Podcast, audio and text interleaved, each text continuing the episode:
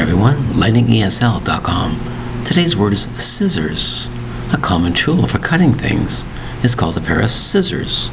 Spelled S C I S S O R S. Two syllables for a common tool called scissors. We use all kinds of scissors for many, many things. To cut our nails, our cuticles around our nails, to cut our hair, to cut thread, to cut material. It's called scissors. We also have a machine called a scissor lift.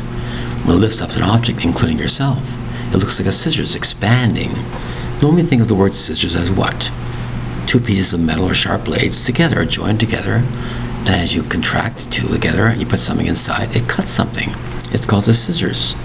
Scissors comes in all shapes and all sizes, very, very sharp, and some are used particularly for material, for heavy rope.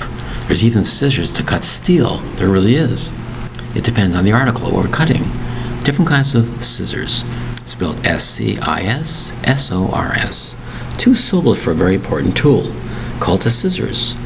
Sometimes we use scissors to cut hedges, to cut branches, to cut leaves, to cut heavy bushes. All kinds of different things are used with scissors.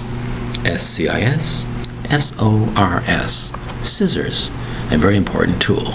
Two syllables for the word scissors. Thank you very much for your time. Bye bye.